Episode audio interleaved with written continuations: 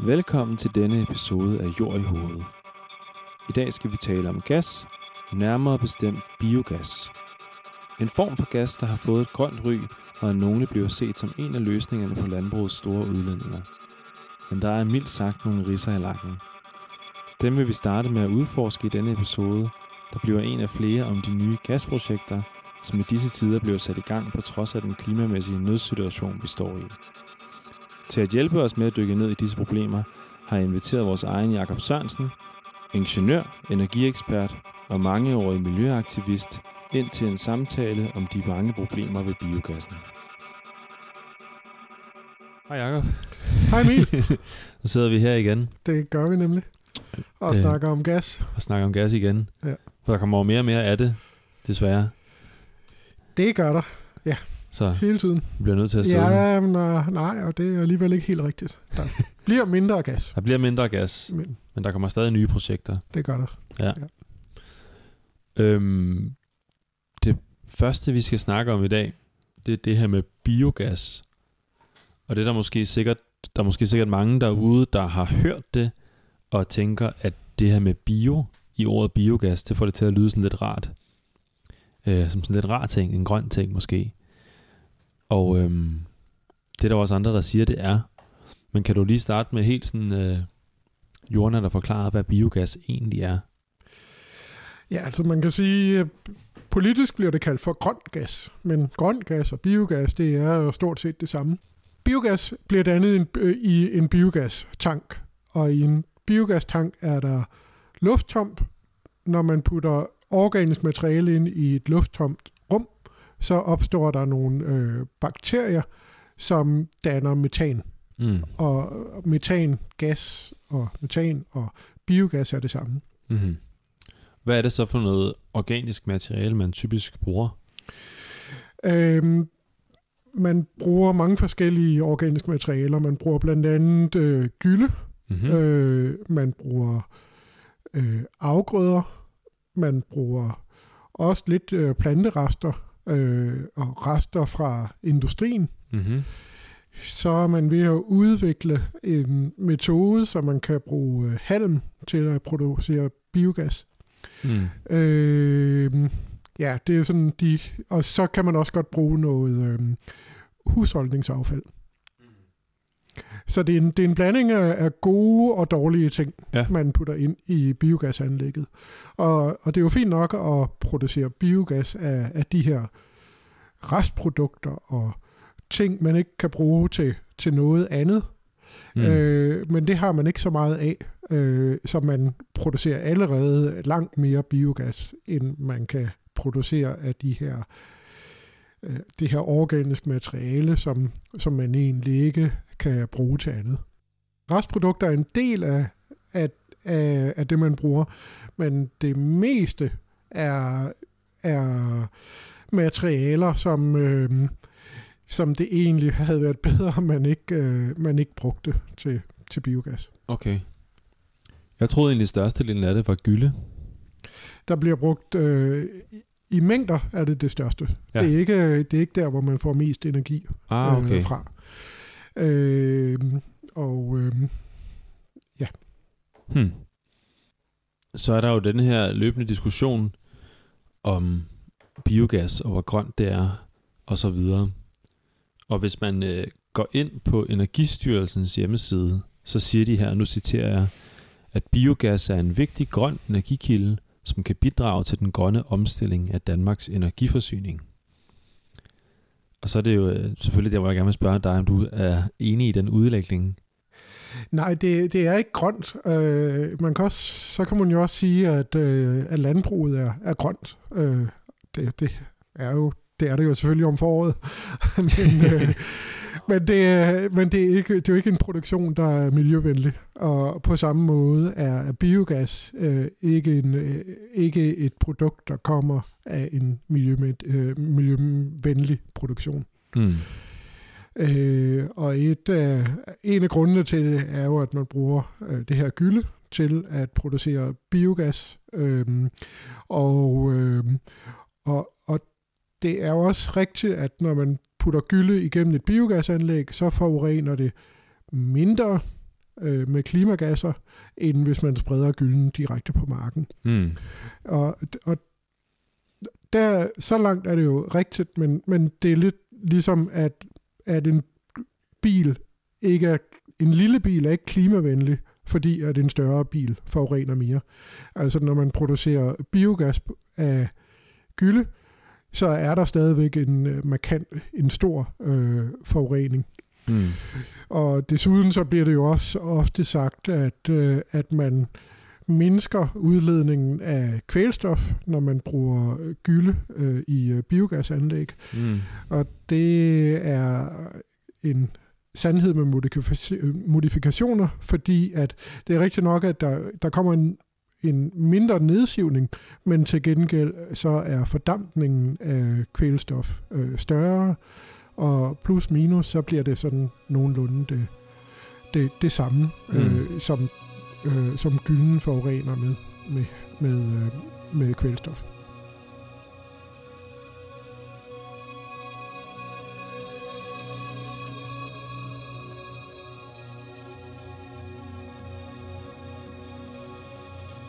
Måske det virker genkendeligt fra vores tilgang til andre tekniske løsninger. Men promoveringen af biogas beror altså på en overvurdering af dens grønne potentiale. Dermed bliver den tildelt en misforstået rolle i bekæmpelsen af miljøforureningen og modtager en uretmæssig stor statsstøtte. Jeg spørger Jakob om, hvordan vi i stedet bør forstå biogassen, og hvilken rolle den bør spille i vores energisystem.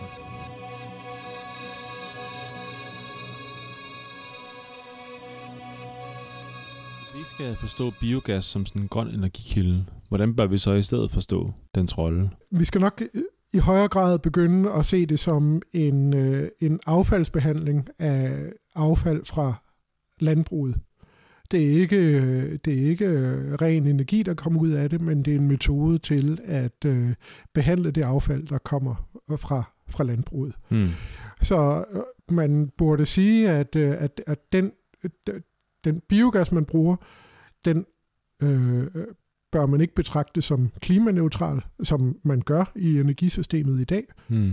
Øh, og så øh, simpelthen sige, at der, at der er en, en, øh, en belastning ved at bruge det, og, øh, og så kan landbruget ligesom trække det fra i deres regnskab, øh, det som man ligesom mm. øh, siger bliver udledt i, øh, i øh, energibranchen. Mm. Okay. Så, så altså en form for affaldshåndtering, så længe vi har det her landbrugssystem, der skaber så meget affald.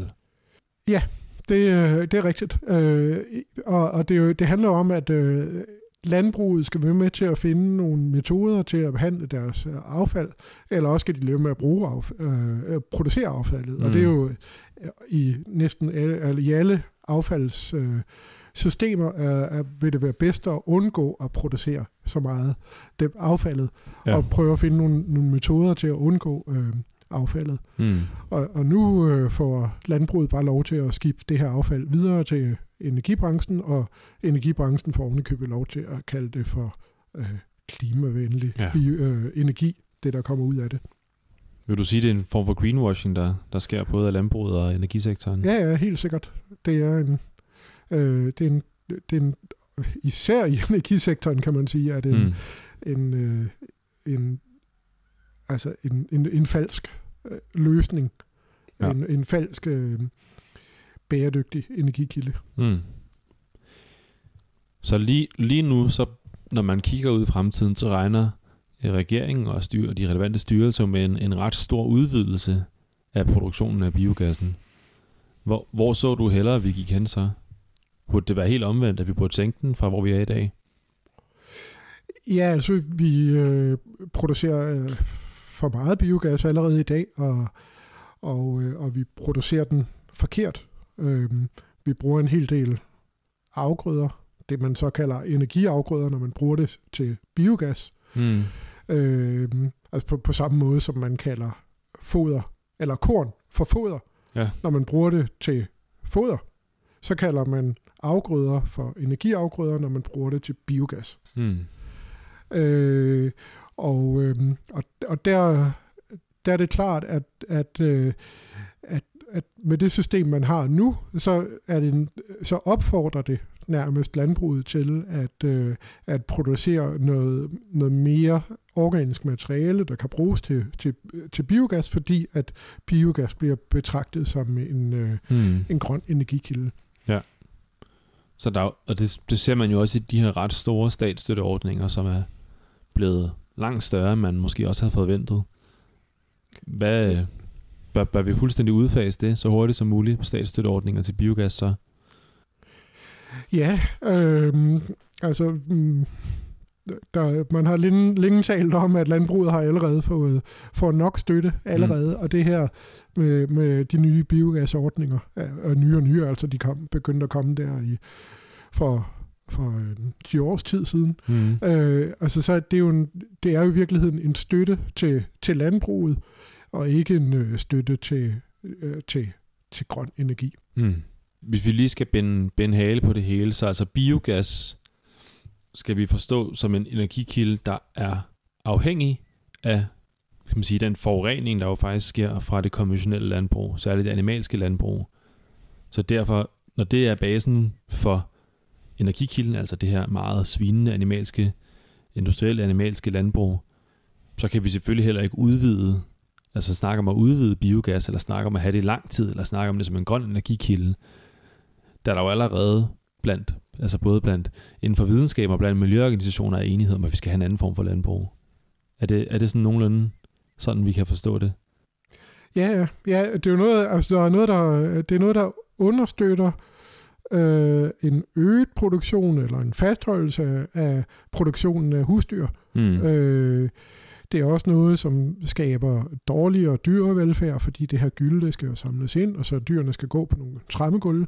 Mm-hmm. Øh, det er også selve halmproduktionen, det er jo også øh, noget, man, øh, der, der godt nok indtil nu er blevet brugt til i, øh, i, i selve øh, til fjernvarme i selve energiproduktionen til at brænde af direkte. Nu mm. har man så fundet på at lave noget biogas af det. Øh, men det havde stadigvæk været bedre, hvis man havde pløjet halmen ned i, i jorden øh, og, og sørget for, at, at, at jorden blev, blev, øhm, øh, blev stærkere og kunne blive bedre til at øh, indsamle CO2 fra atmosfæren mm. til at øh, opbygge øh, kulstofindholdet, humusindholdet i jorden. Ja. Men, men ja, du har, du har helt ret i, at, at, at det er noget, som, som ligesom understøtter øh, det, det nuværende landbrug, som mange er enige om, at vi, vi skal have ændret. Når man bruger halm til, øh, når man fjerner halm fra, fra markerne til at bruge dem i biogasanlæg, så bliver der fjernet mere og mere kulstof øh, fra jorden, i stedet for at man ligesom pløjer det ned og bruger det til at opbygge jorden og indsamle eller opsamle CO2 fra atmosfæren. Og, og det, der, det, der sker, det er, at, at det går måske ikke særlig stærkt, men, øh, men det svarer lidt til, at hvis man, øh, hvis man, hvis der er en person, der, der får mindre at spise i en lang periode, så mm. går det sådan set, så går det meget godt i, i starten. Man kan godt klare sig med, med, med mindre, mindre næring i rigtig lang tid. Men på et tidspunkt, så, så begynder man at blive øh, tyndere og svagere, og mm. immunforsvaret begynder at fungere dårligere, øh, og man bliver modtagelig over for, for sygdomme. Ja, så man eroderer simpelthen jordkvaliteten. Ja, nemlig. Ja. Lige så langsomt. Øh, ja. Lidt, men ikke særlig meget, men, men altså år efter år. Ja. Øh, og, og hvis man altså kigger øh, 20, 30, 100 år ud i fremtiden, mm. så, så er det jo noget, som, som forringer øh, jorden ja. hele tiden. Og så bliver vi, vi vil også, altså i den sammenhæng, hvis man, hvis man så tænker, at man skal fortsætte den her industrielle animalske produktion, hvilket vi selvfølgelig her i Norden ikke synes, man skal, hvis, man det er det, hvis det er det, der er ideen fra, fra industrien og regeringens side, så bliver man vel også mere afhængig af kunstskydning eller sojaimport eller andre ting, som også er enormt energitunge. I hvert fald i, hvert fald i forhold til, at man ødelægger jordkvaliteten, så får man vel brug for noget mere kunstskydning, som vel også, så vidt jeg forstår, er, er resten energiomkostninger lave, og tit bliver, bliver lavet med, med naturgas eller andre former for fossiler. Så der er, vel, der er vel noget helt absurd i det på en eller anden måde. Ja, ja, ja også det. Altså når, når jorden, ja, netop altså når jorden bliver sværere, øh, altså så, så skal der nogle flere input til øh, for at have en, have en god og, og stærk produktion af, af planter. Ja. Og det, øh, det kræver jo så, at man, øh, man bruger pesticider og, og kunstgødning. Også det, ja. Ellers kommer der en, øh, en mindre produktion. Mm. Så det er en fjollet idé. Det er det. ja.